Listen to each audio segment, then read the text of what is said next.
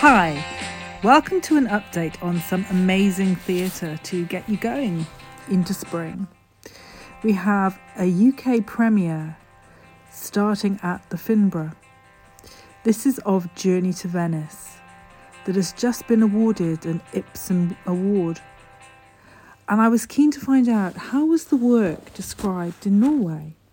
And thankfully, the wonderful cast and company been so kind to reply to a few of the questions that I put forward to them on this week's Sunday Fringe interview. So let's get going. It was interesting to know that the recent Norwegian revival described it as a melancholic comedy, which relates to some of the themes that are explored. If you've not been to the Finborough Theatre recently, then you're in for a warm welcome in this small, compact space that tells such big stories. So it's no surprise to read more and hear more about the big themes that are in play in the script of Journey to Venice, which is a translation of the Norwegian original. And I was keen to find out about how do you find the rhythm in a translated performance for text? Now, my answer that I got was consider cultural reference points as well as literal translation.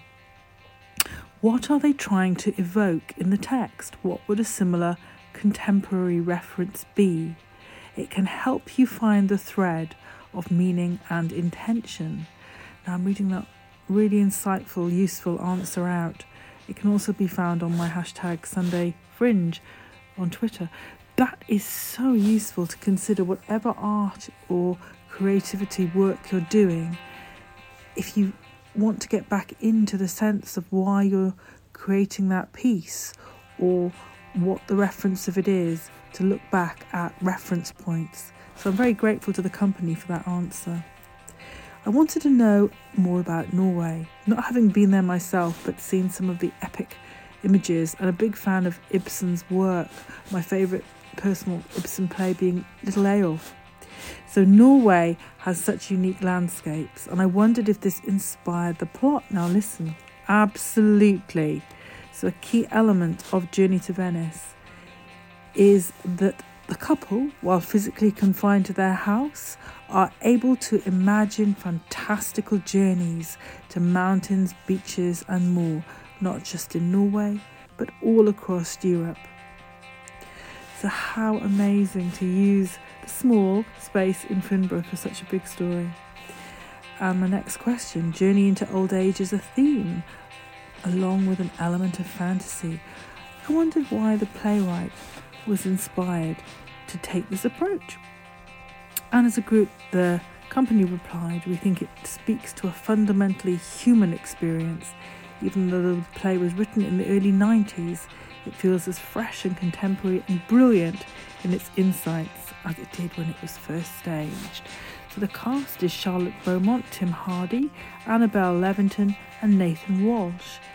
And in some of the photographs of the production uh, taking place, sorry, the rehearsal pictures, I should say, I felt the cast were really bonded. So I wondered if they recommended any warm up but they didn't. Just at a spirit, keep the room open, explore, play, and develop together. And everyone learns from everyone, just like a family does. It's really inspiring for theatre makers. I wonder if there was any unusual props. Definitely, and the sounds. Expect to hear sound evoking the imagined landscapes of their travel and see some classic 90s tech making appearances. So that's really whetted my appetite. Now, the running time is 70 minutes with no interval, so that's perfect if you're concerned about your travel home in London. What a great time frame to really immerse yourself. There's a lot to be said for shows without intervals because you can really just sit and experience it and be part of the same group for the whole time. Now, the director is Wiebke Green. Apologies if I have not pronounced that exactly right. Wiebke Green. And this director is familiar to me from the work that came out just around the first lockdown, as I recall. And this was one of the early online shows. And the Philip Ridley shows that Green directed were amazing, and you can still have a Google and find them out. The title of one was Gators, just brilliant. The lighting director for this show is Martha Godfrey, sound design Julian Starr, and stage manager Alexandra Kadikaida. And this is presented by Anarchy Division in association with Neil McPherson, who is the real powerhouse behind the Finborough Theatre. So I hope that you will give this show, The Journey to Venice, your time and really experience this sense of a couple leaving but staying together and I suppose keeping sane. That's my own perception of it, and it feels like a really powerful work. So here's to you. Thank you for listening. Do have a look on Twitter with hashtag Sunday Fringe to find a little bit more about the discussion that I had with these wonderful creatives. And Journey to Venice is on at London's Finborough Theatre. Here's to you.